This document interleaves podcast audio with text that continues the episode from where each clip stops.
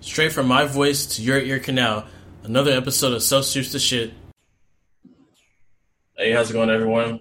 It's another day in paradise, and I brought with me uh, Blast from the Past. I haven't uh, talked to this guy in quite a while, but um, the man, the myth, the legend himself, uh, Mr. Corey Harris. How you doing, Corey? I'm doing fine. Doing fine. Good. good. Uh, people probably better know you online as um, uh, Dreadful. So uh, I want to start there before we get into the beat of the show. Like, where did the name come from? So, pretty much it came from the show Penny Dreadful, which is kind of funny because I've never watched the show at all, but I have it in my Netflix queue. And one day I was like, you know what? I'm just going to go by Petty Dreadful. Mm-hmm. But then I got tired of the whole petty thing, so I just shortened it to Mr. Dreadful. And there we go. So I would recommend the show. Like I've seen it. Um, it's really good. It, I'm not a fan of the ending, but yeah. um, the ending was probably appropriate. You know, I didn't like it. I think they're supposed to be doing another season. Hmm. Interesting. Yeah, one of my friends was telling me about it. So I think another season's on the way. I don't know how I like that, but I'll, I'll leave that alone because I don't want to spoil anything if you're actually going to watch at some point. Definitely. So I brought uh, Mr. Dreadful along so we could talk about the movie Us, which came out, uh, I guess, what, two weeks ago now or two weekends ago? Yeah. And uh, before I get into the movie itself, I want to talk a little bit about the director, Mr. Jordan Peele. And I'm kind of excited to see what else he's going to put out in the future. He's one of the first directors I've really enjoyed that uh, started directing um, during my lifetime as an adult. I'm a big fan of Tarantino, but Tarantino was well established before I was really of the um, movie watching age, at least his type of movies. Um, right. I think I was like seven years old when Pulp Fiction came out, so I was not really old enough to watch that kind of a movie. Um, but Mr. Peele is definitely given us a couple of things to chew on a lot, and I hope that the rest of his stuff is just as uh, thought provoking. Do you have any uh, thoughts on Mr. Peele? I mean, it's kind of a it's refreshing to see him go from you know Key and Peele and all that slapstick silliness to like, oh, this dude's really really intelligent. Mm-hmm. But you know that's par for the course as being well, he's biracial, but let's just say that's par for the course for black people in America. You're going to be seen one way, but then when you flip the script on people, it's like, oh, I didn't know he was this. Mm-hmm. It's like because you didn't ask me, you yeah. didn't allow me to showcase that. Mm-hmm. So you don't want to get pigeonholed. And I'm hoping this is taking away from that quote unquote stereotype for Jordan. Yeah. Like I've, um, I really enjoy Key Peele, um, despite it being kind of silly at times. Yeah. And I like that he's really trying to distance himself from that show. And, um, I, I kind of thought that, um, Keegan might get like a, a minor role in one of his movies, but, um, so far nothing. Um, even though they're still like cool with each other, you know. Right. make sure that he is able to create a name for himself um, apart from uh, his former uh, buddy. So I want to let's uh, get into the movie a little bit. Uh, I want to start with like just like your overall impressions, and then we'll kind of talk about a couple of the characters and some of the metaphors and motifs in the movie. So just start so, with like your overall impressions. Like, how did you feel about the movie when you left it? I mean, I'm really analytical. I like to see what's all going on in the movie, not just looking at it at a surface level. Because you know, a lot of people went into it and like, oh, it wasn't what I expected. You know, all this, and it's like it's a thinking person's movie. It's yeah. horror, but it's not. You know, oh, stab me next, or mm-hmm. we got to get away from the bad guy. And the fact that Jordan took a very black family, these people were just black, black, mm-hmm. black. And he made them the center of the film, and he had them acting in ways that would be oh what's the word I'm looking for? Natural for white families in the same predicament. It's like it's a whole twist on the horror genre. You know, like he said, he's been catching flack over this. I don't want to cast a white dude as the lead because I've seen that movie before, and that's mm-hmm. the truth. We've seen that movie before. So countless times. And while my favorite overall horror villain is Freddy Krueger, I mean, let's just be honest, we've seen white dudes killing white people all the time. It gets old. Yeah. So I felt like I I enjoyed the movie. I'm not gonna say that I liked it per se. Yeah. Um, but I I definitely enjoyed it. Um, one of the things that stood out to me that we've seen in other horror movies before is basically taking something that's not really associated with um, being horror and mm-hmm. um, just tweaking it just a little bit, and now it's kind of scary. Like we've seen like clowns and dolls, you know, in, in other movies. Um, like at that time when they first came out, it was like this is not something that people consider scary. Now that change is kind of like, well, maybe it is a little frightening.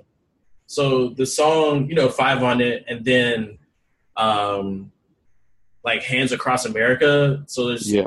those things just a little bit um, to make them kind of scary. I thought was uh, pretty interesting, and I definitely enjoyed that a little bit. Definitely, I agree with you, especially with the "I Got Five on it, because yeah. you would never think of a song about weed could be used to instill fear and paranoia.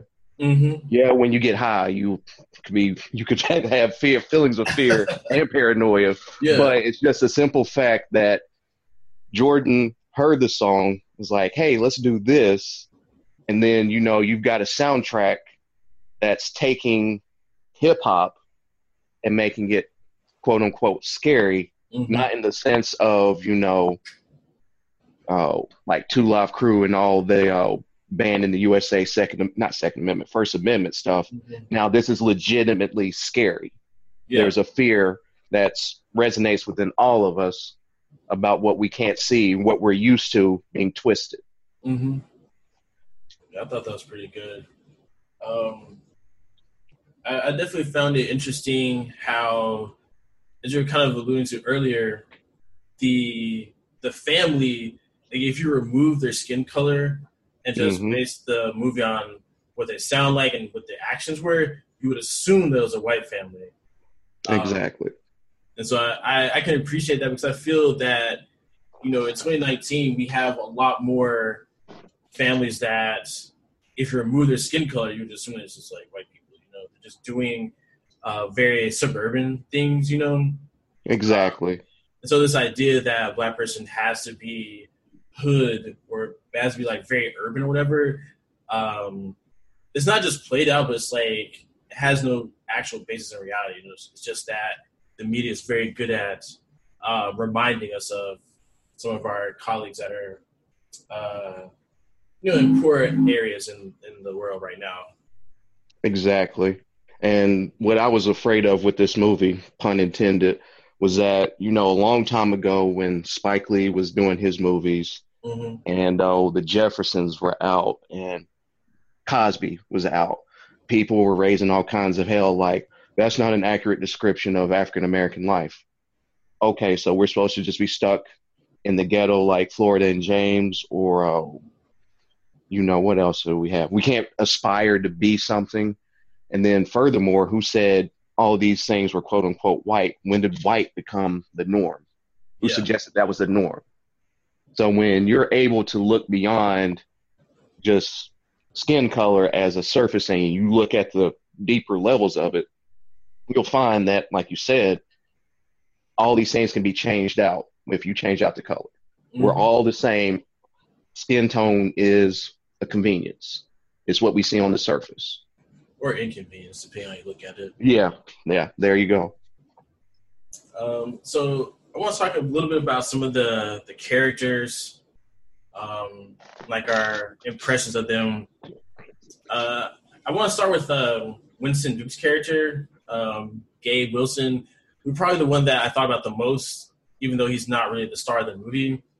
And I think I probably thought about him more because I'm a man, um, whereas like Red is obviously a woman. and I, I feel like his character was actually very, very believable. You know, um, he's like the dad that's trying to be cool. Like you see him like dabbing in the uh, beginning of the movie. Um, mm-hmm.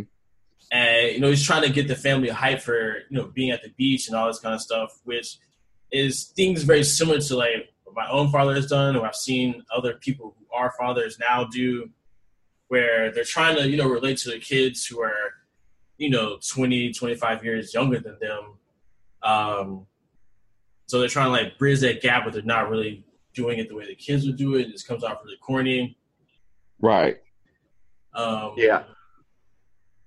But then I also felt like when when the actual movies is like really getting into itself and you see him, you know, struggling, um, trying to fight off these attackers and everything, it like it was bothersome in the sense that like he's not the the classic um, male hero where he just kind of like finds strength out of nowhere, but rather it's much more believable where he's he's struggling. You know, like he's trying to preserve life and live life of his family.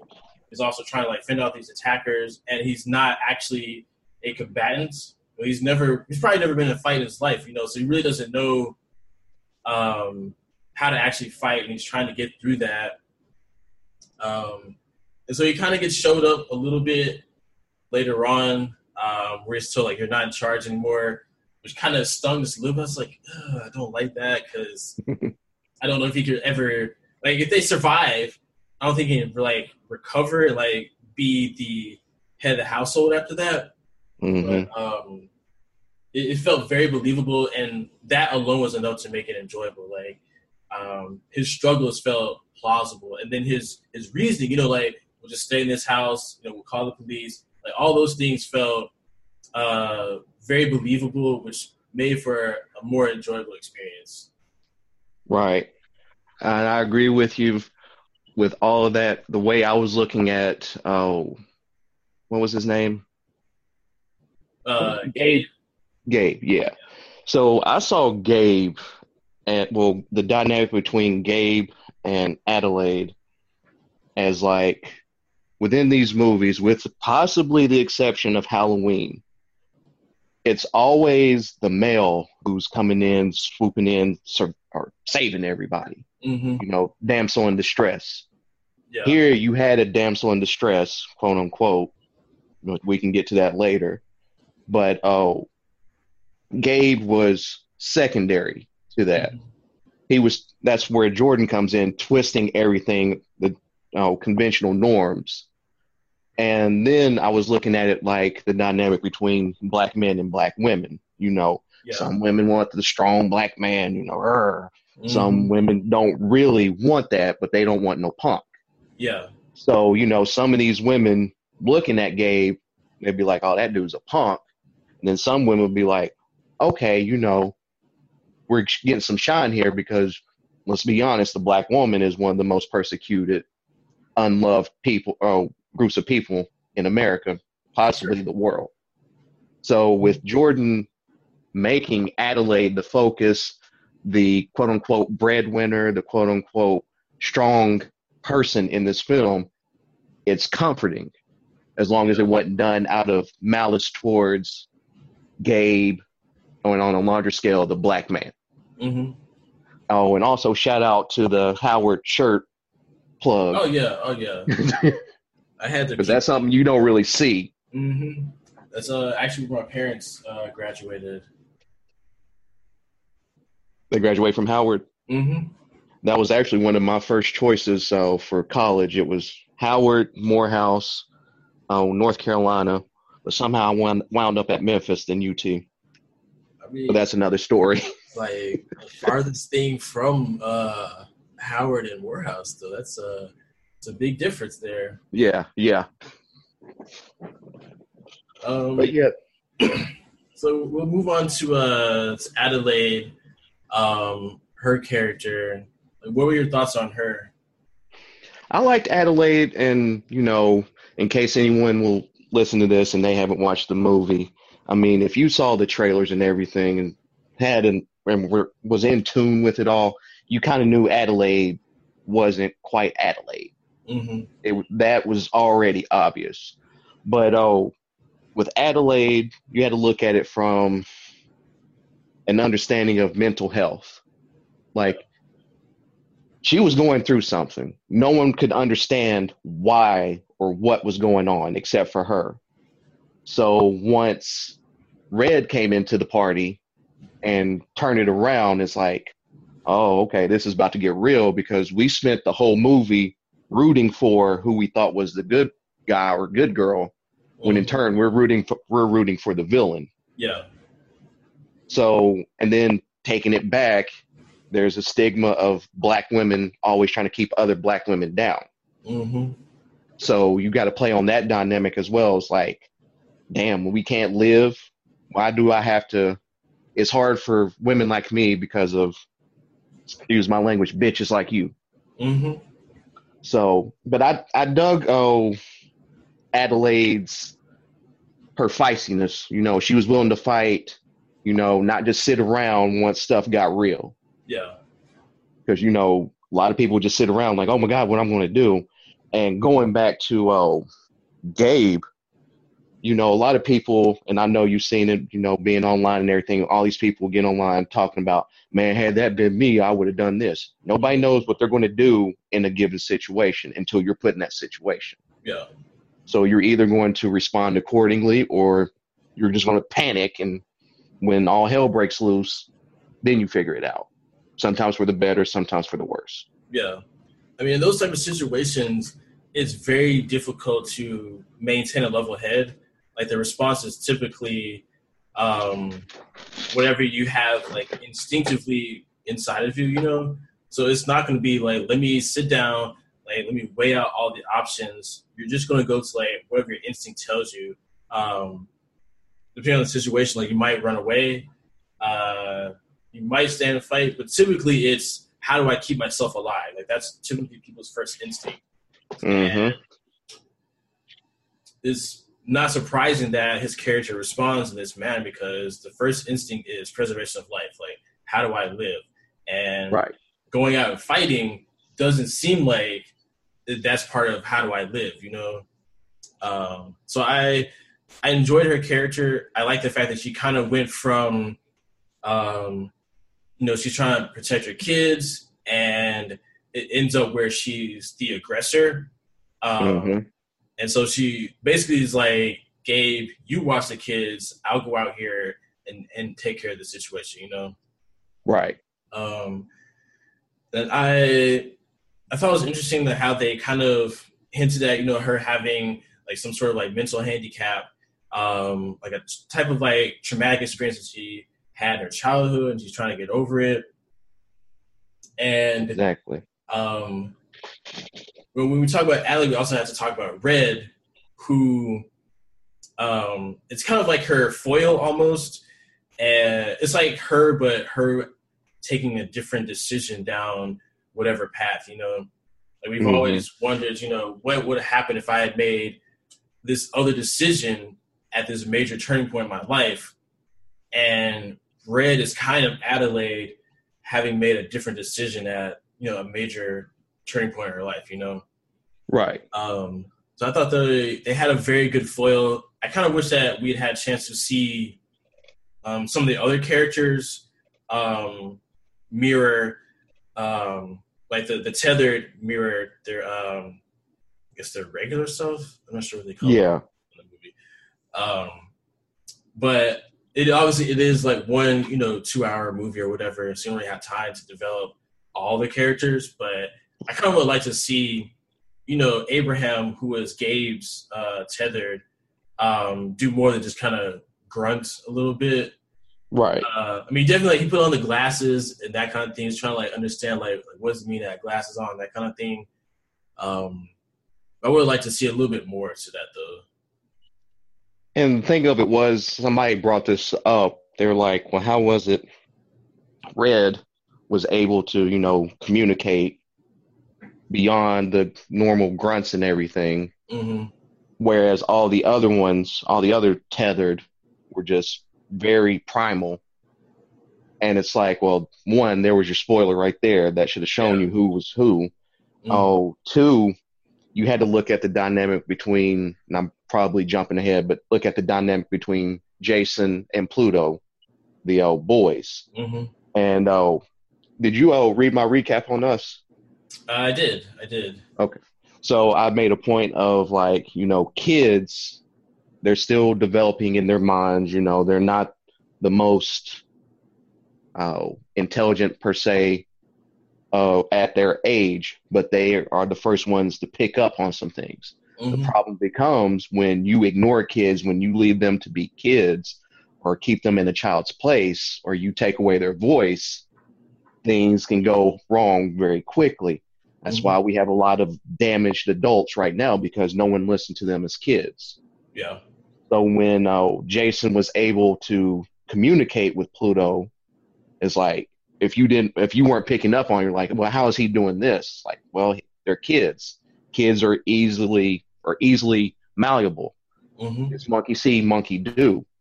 So when he killed Pluto, it's like it kind of makes sense because Jay or Pluto doesn't know, but yet he knows. hmm But um, that's really really it on that. Oh, and then also in the whole triangle of, or not triangle, well, yeah, triangle of things.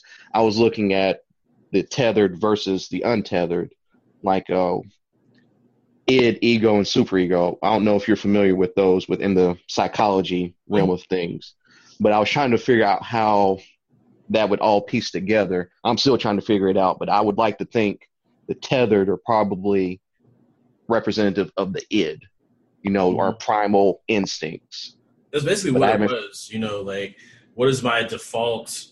Um, like without any type of education, any type of experience is really, um, like without a lot of like social pressures trying to uh, make you conform to certain ideas. Like how would Exactly. I act in the world? You know. Exactly. So when you're just an experiment and not given anything more than, you know, experimentation, you're not going to pick up on things. So you're going to be very primal. Mhm. You'll pick up on a little bit, but unfortunately, you're just going to be one person, one mind, or of no mind. Yeah. And that was kind of what um basically all the characters except for Red had was just like not the ability to really rationalize and uh, think through things, just kind of operating off of instinct only. Right. Um, with Red being the only person to really give them any type of direction in their life. Um, and the the girl, I what was her name? Zora. Yeah. So um, I thought her character was interesting too. Um, they didn't really uh, play up on it too much with her, you know, being the a track star, or um, but it felt almost like she didn't really want to um, run track, but her um, her tether did though. So it's like it's Mhm. like a tether actually put in the work to be good at track, whereas Zora's kind of like, eh, do I have to? Right. Um, and so you see it kind of play out where the tether catches up to her, you know. Whereas like if everything else is equal, they should be like the same speed. Exactly. And so the, the person who is more primal, who basically this is what she does, just runs around or whatever, like is able to to catch up with her in, in relatively short order. Exactly. Uh, I know I was getting a kick out of the fact that uh, Zora's shirt had T H O on it. I was Mhm. like, I hope they didn't put a sh- put a shirt on this child that said thought. So I actually went back and looked it up, and though I think it's Greek for rabbit, Oh, okay. if okay. I'm not mistaken, it's something. To, it has something to do with rabbits. And then also speaking of running and with uh, Zora, and I forget the uh, her tethered's name, but oh, I was looking at it going back to Get Out because you know everybody and their mom was comparing this movie to Get Out. Oh, in the beginning of Get Out, they had that song "Run Rabbit Run." Yeah. So now you've got rabbits as the first thing you see in us. Then you've got people running. Maybe it was just I'm reaching, but it it's it's there. Yeah. But oh, and it was kind of funny how Zora's tethered. There's two instances. One when uh, they were escaping the house and Zora's tethered is trying to break into the car and she gets flung into the forest. Mm-hmm. How Adelaide didn't put her out of her misery. She actually was kind of empathetic to her situation. Yeah. And then oh, also with Zora and her tethered when they first meet and that guy comes out to investigate the noise. Mm-hmm. Zora's tether just pretty much ign- ignored Zora. She just went after the dude. Yeah. So it's yeah, like, well, I'll be to catch up to you anyway. Yeah, she's like okay, you can go ahead. I I got this guy, but I'm gonna get you. So it's kind of like taking it back to older movies where, when this brings me to something I left out of my recap.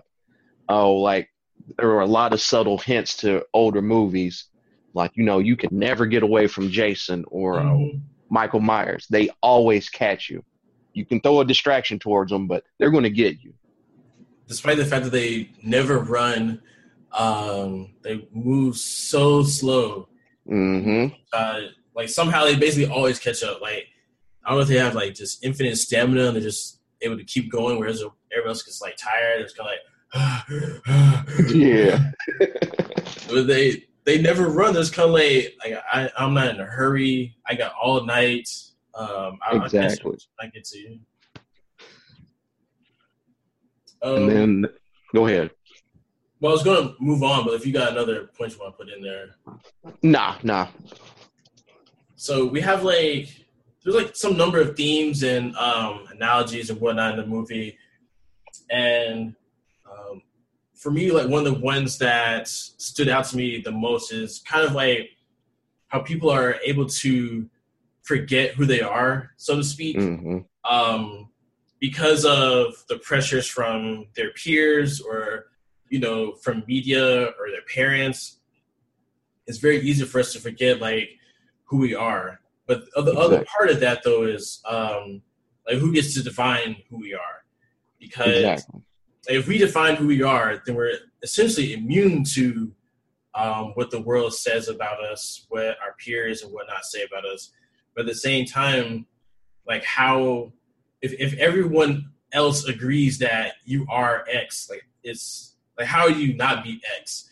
Um, that's kind of I felt like what the movie was like hinting at subtly was where you know Adelaide has basically been told by her parents and presumably by her peers and all that that um, this is who you are, uh, this is how you're supposed to act and whatnot. And so over time, she forgets that she was originally red, and mm-hmm. you know she's forgotten all these things about her her childhood and everything because of her conditioning by her parents and by the world in general.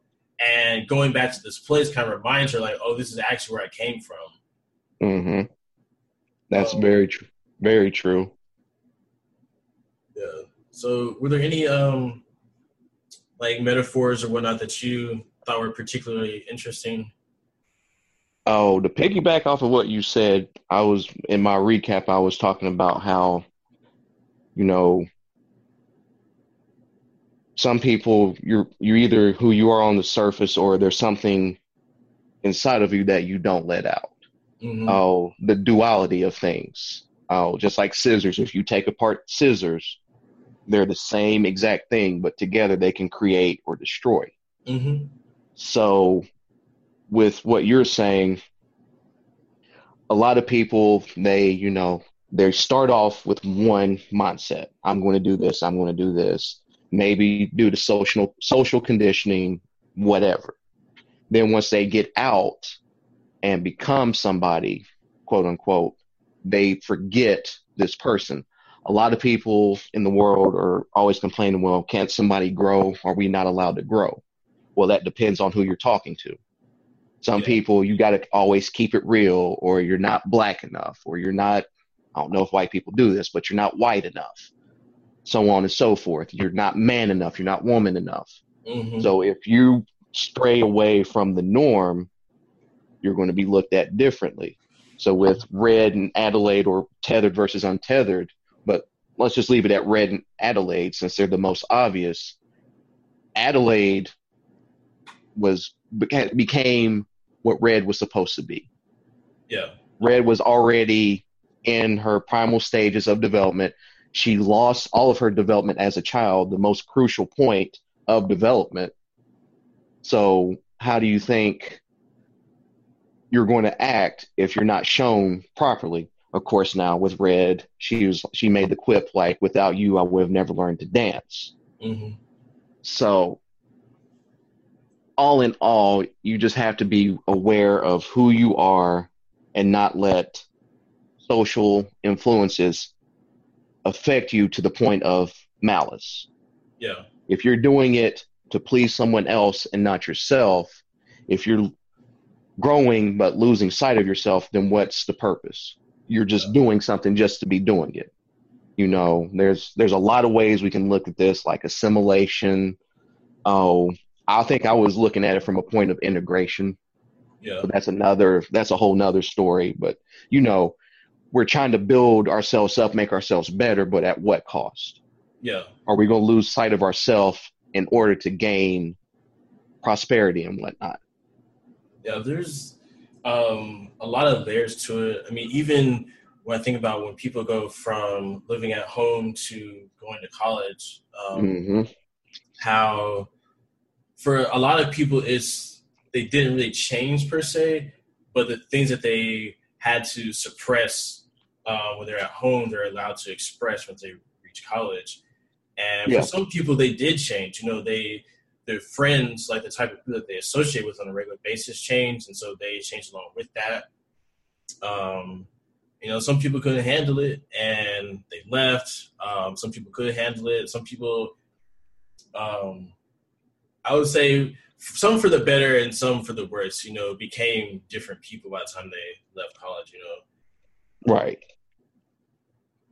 but And that's a that's good that you brought up college too, because that's Mhm. where a lot of our conditioning into going into going from teen years, young adult years to uh, adulthood. That's where it comes. That's where it starts. Now Mhm. you're on the path from childish things and getting away from childish things.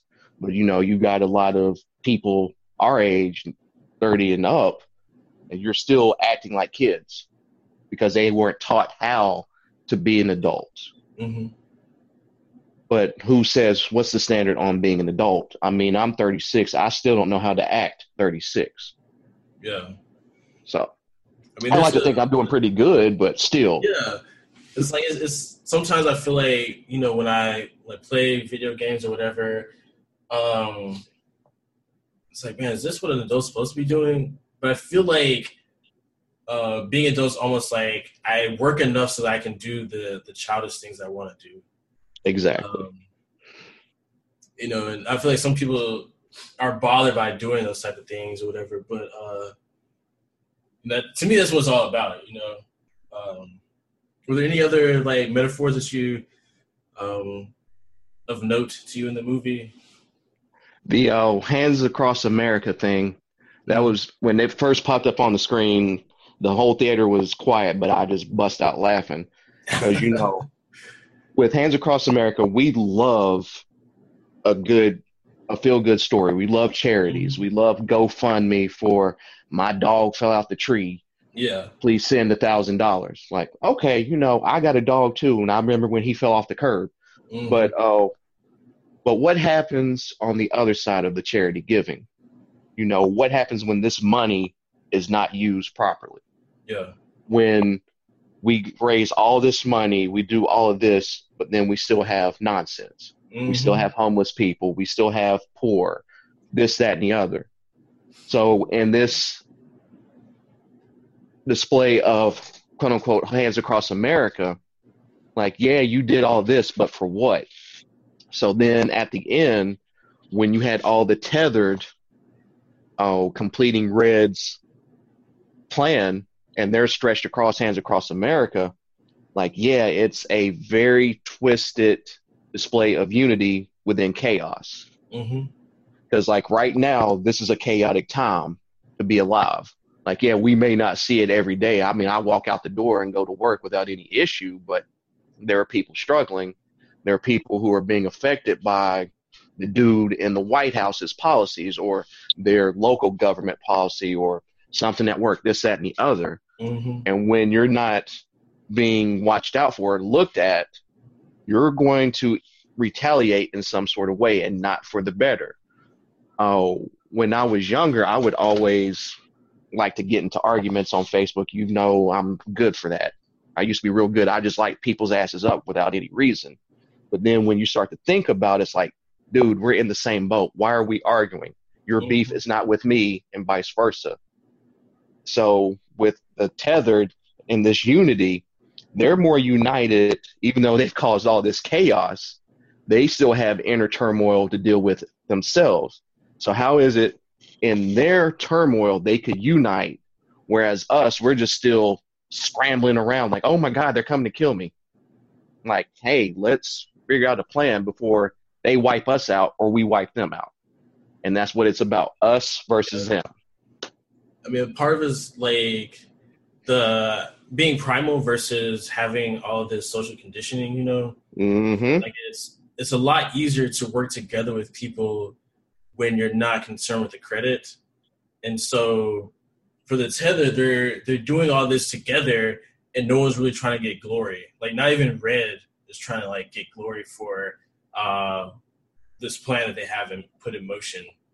Right. Um, whereas like with people, like everybody wants to be the badass, everybody wants to be the brains. Um, no one really wants to put in the work. We, we want the results, but we don't really want the success unless we're getting the shine.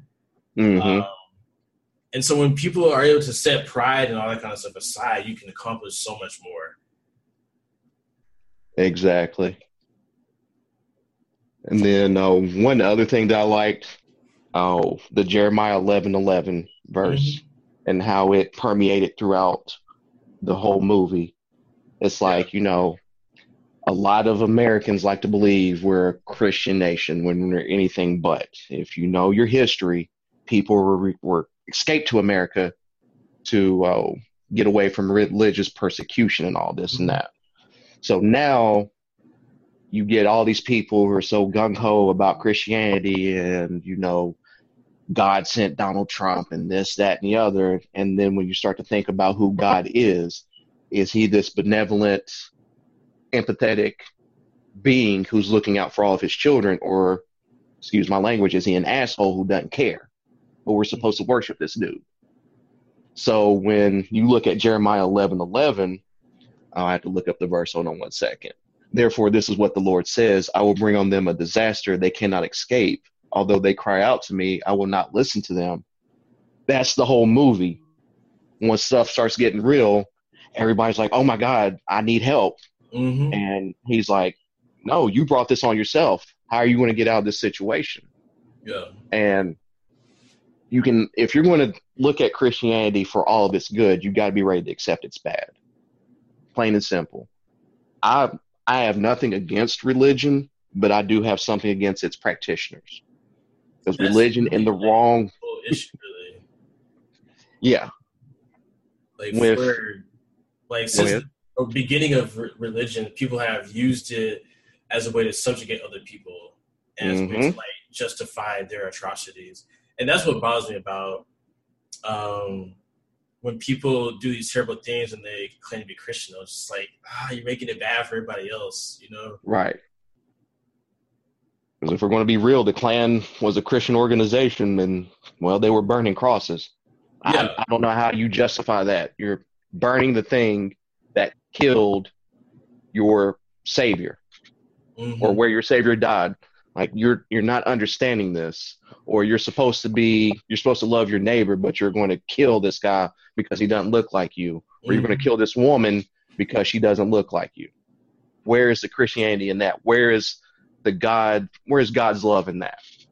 Like that's the the whole thing is that people are able to twist things um you know something that's supposed to be good people are able to take it and make it into something violent something malicious something outright evil.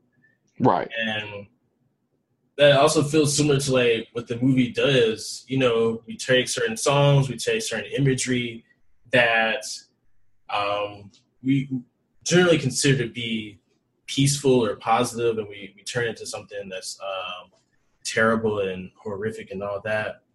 hmm Um, so you know, we have like uh, like scissors. Like scissors are not really considered something to be um, like evil or malicious or anything. But I'm looking forward to uh, the costumes um, for this Halloween. I'm sure there'll be a lot of scissors around. Exactly. You know, so just taking something that seems rather mundane and just kind of like twisting it to where, well, now it has a little bit of malice attached to it. Exactly. And like I said, I better see four sets of twins this year. that's that's a perfect opportunity that would be Mhm. wasted. Like it's it's there, it's obvious. Yeah, yeah, that's the that's the easy one. Um, I thought it was also interesting that um, the I think they're, they're the Wilsons, I think that was their last name in the movie. Uh, that when they killed like the the white family, they only killed the tethered, and Yep. but part of that that said to me was just like the idea that we have this beef with white people. It's like we don't really have a beef with white people per se. We just have a beef with um, like this type of white person, this type of Mhm. white person's thinking more so than just white people in general. And um, the other interesting part is that it's not just us that have a problem with this type of white person or this white person's thinking. Other white people do too. Yeah. And it's crazy because all the white people were killed by basically themselves. And um, like I wonder just how often do white people even notice when other white people are being detrimental to them as an entire group, you know? Exactly. That sounds just like point number I'm looking at my recap. Point number 23 where I said like speaking of white folks getting murdered, kind of interesting that the only time the black people killed the white people was when they were out of character. Mm-hmm. Because some people would have you believe that black people are just out killing white people for no apparent reason.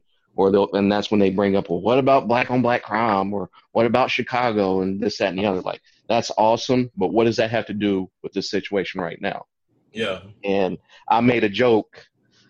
I was like, you know, you can't have a movie that white people are going to watch where you got black people killing white people. You can't do that. Yeah, Quentin Tarantino got away with it, and you know he had Jamie Foxx beating down one of the slave masters in the Austin Powers suit, but it was part of the whole thing. It made sense. But this is like a family, quote unquote, movie. You got family versus family. Yeah. You can't just have these people killing people, even though they're in a dangerous situation. Mhm. We couldn't even get through. Oh, it was a John Grisham oh adaptation. I think it was the Pelican Brief, whatever, the one with Denzel Washington. yeah. I think it was the Pelican Brief, and they were making a big deal out of it because in the South they did not want to see Julia Roberts' character and Denzel Washington's character kiss. Like, Mhm. really, this is fiction. Why should it matter? But you know, life imitates art, and here we are. Yeah. But oh, going back to that whole thing in that oh in the I forgot the name of that family, the white people in the movie, but going back to the house and that that whole scene, it was funny how you know white people will exist in a bubble, and then once they are torn out of that bubble, they don't know how to act because everything was all good. The, they had good vibrations, but then you know all of a sudden here come the tether just messing stuff up Yeah. and how, and how do you act how do you react to that It's And uh, that's- it's tough for most people, you know. and that's where we are right now you know you've got a lot of people that happen to be white they're it, they exist in this bubble th- this contained level of thinking like oh this doesn't happen. Oh you're overreacting. Get over it. This that and the other hmm until something affects them. And it's like oh i didn't know this was happening. Well we've been trying to tell you but you didn't want to listen. Yeah. So what are you going to do now? But can I just say, go ahead. Go. Uh, I was going to say like it's, it's difficult for people to really want to listen because if I say that there's a problem and someone else like actually listen to it, like it's almost like they're being forced to do something. Mm-hmm. Um, and people don't want to do anything. Like that's the thing. Like it's like I don't want to have to be bothered with it if I don't have to. You know, uh, let that be a problem over there. Like I don't, I don't want to be concerned with uh, that. Like I'm enjoying my life right here. Like don't make me have to get up out of off the couch and do something. You know. Exactly. But can I just say that I really enjoyed the whole scene with "fuck the police." That was just so fitting. I'll, I'll just bust out laughing in the theater when that happened because it was just such such a juxtaposition between you got this song by this group of people that was so criticized and lambasted when it came out, and you know, honestly, rightfully so, because if I were a cop, I really want to want to hear a song called "Fuck the Police." Like, let's just Yeah. be honest. yeah. But then when you put it in the situation where there's chaos going on, we're calling for help, but we can't get help. Mhm. So now you you as a white family are aware of things we as black people are going through when we want to call the police. yeah. You know, it's like how fitting. And then going back with looking at it from the whole soundtrack as it involves hip hop, you know, like I said, hip hop has been demonized, sometimes rightfully so, this, that, and the other, and it's been shunned and written off. But Jordan found a way to make it fit, to make all this so unnecessary, scary oh, characterization of hip hop. He made it fit within this movie. He Mhm. made it fit within this horror. He he brought out the horror of hip hop yeah. the true horror of it. So when you're looking at fuck the police, are you going to see it as an indictment against cops or are you going to look at it like, oh no, there's something seriously going on. What are we going to do about it? Or are you going to look at I got five on it as just a straight weed anthem? Or after watching this movie, it's like, damn, that's scary. Yeah. Yeah, it was um a lot of interesting things like the the rabbits being everywhere. Yeah, Um, it was interesting. I feel like because rabbits typically when they're experimenting on, they have like no value, like they're Right. just there. Um, they like they're in these cages. They don't really have any types of rights. They don't have any say in anything. Um, and they're confined. Like they're not really allowed to leave or um, they can't really like even move enough to get like proper exercise. So you know, you know, being fat and everything. right. And so then we see, you know, people like white and black being very confined, um, not really being able to get out and do what they wanted to. Like they're basically stuck doing whatever society says that they have to do. Exactly. And that's what happens when you're the oppressed. Like Yeah. the oppressed just get overlooked. You're supposed to be this way. Mm-hmm. If you're if we're so gung ho on helping the oppressed, then how are we going to criticize the oppressed with all of our efforts if our hands across America are not reaching these people? Yeah. Like that, that's the whole thing. Is just kind of like, um, and we'll do hands across America over here. hmm We're not gonna go over there. And the moment it becomes inconvenient, like I don't want to do it anymore. Like that's that's too much work. Don't bother with that anymore. Exactly. Because you and going back to the whole Christianity thing, why do we have to leave America to help the unfortunate? We got plenty of unfortunate here in America that are getting neglected. Man, that's one of the things that um that bothers me about the church in general. Um hmm like I like I'm a Christian, but I don't like how many Christians exclude people um and how we don't really want to get dirty. Like we want to say we'll help the poor, we'll help the shut in, the sick and all this, but we want to do it in a manner that doesn't require us to get dirty. And Exactly. if these people live somewhere where it's figuratively and literally dirty, like how are we supposed to really get down there with them without dirtying ourselves a little bit, you know? Exactly. And and Jesus was the person who didn't mind getting dirty, you know, like he uh like washed people's feet and stuff, which um historically speaking back then didn't have sneakers, you know. Yeah. Um, so th- their feet would have been filthy, and he would just like, "This is what I'm doing for y'all. Y'all do this for everybody else. Like, get down there with them, you know." Um, and people just don't really want to do that. They don't want to be bothered with um, people who do not conform to what they think a church member should be like. Exactly.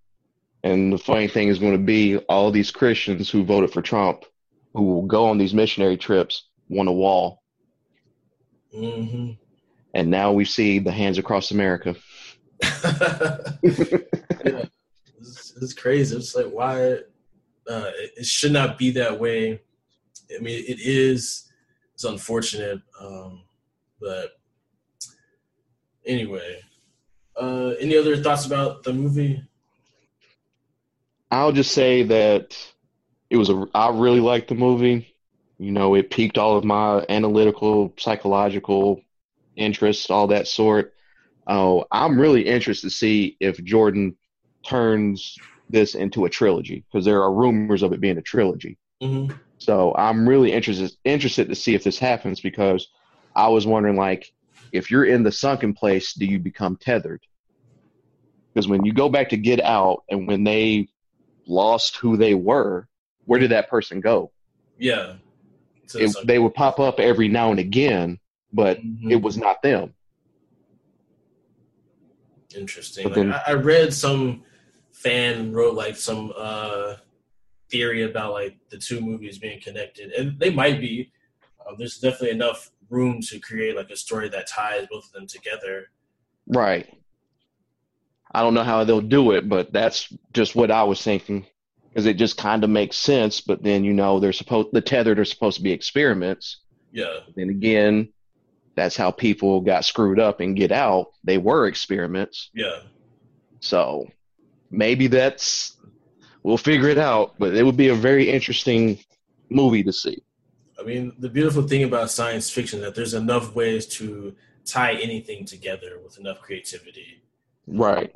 Um, so I, I definitely enjoy that type of genre overall because you can just sprinkle just a little bit of science fiction into any other type of um, like movie type or whatever or book type and have like a very believable story with just a little bit of like uh twist to what you would expect things to go like um but this the movie was pretty good it was definitely worth watching you know, it definitely pointed out a lot of things without being too over the top. And I think that's why I liked it the most.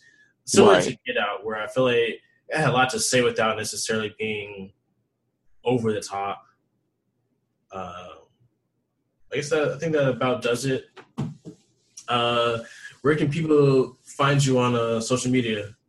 So I'm on Facebook. Uh, should be able to just type in Mr. Dreadful, Mr. without the period, and it'll be Corey Harris Trust me, you'll know if you found me by the profile picture.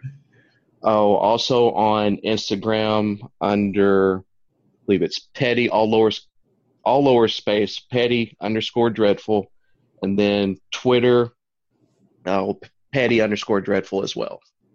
Okay, all right, y'all check them out. Uh, it's good talking to you. Uh, don't be a stranger, man. I'm always around. You know me. all right.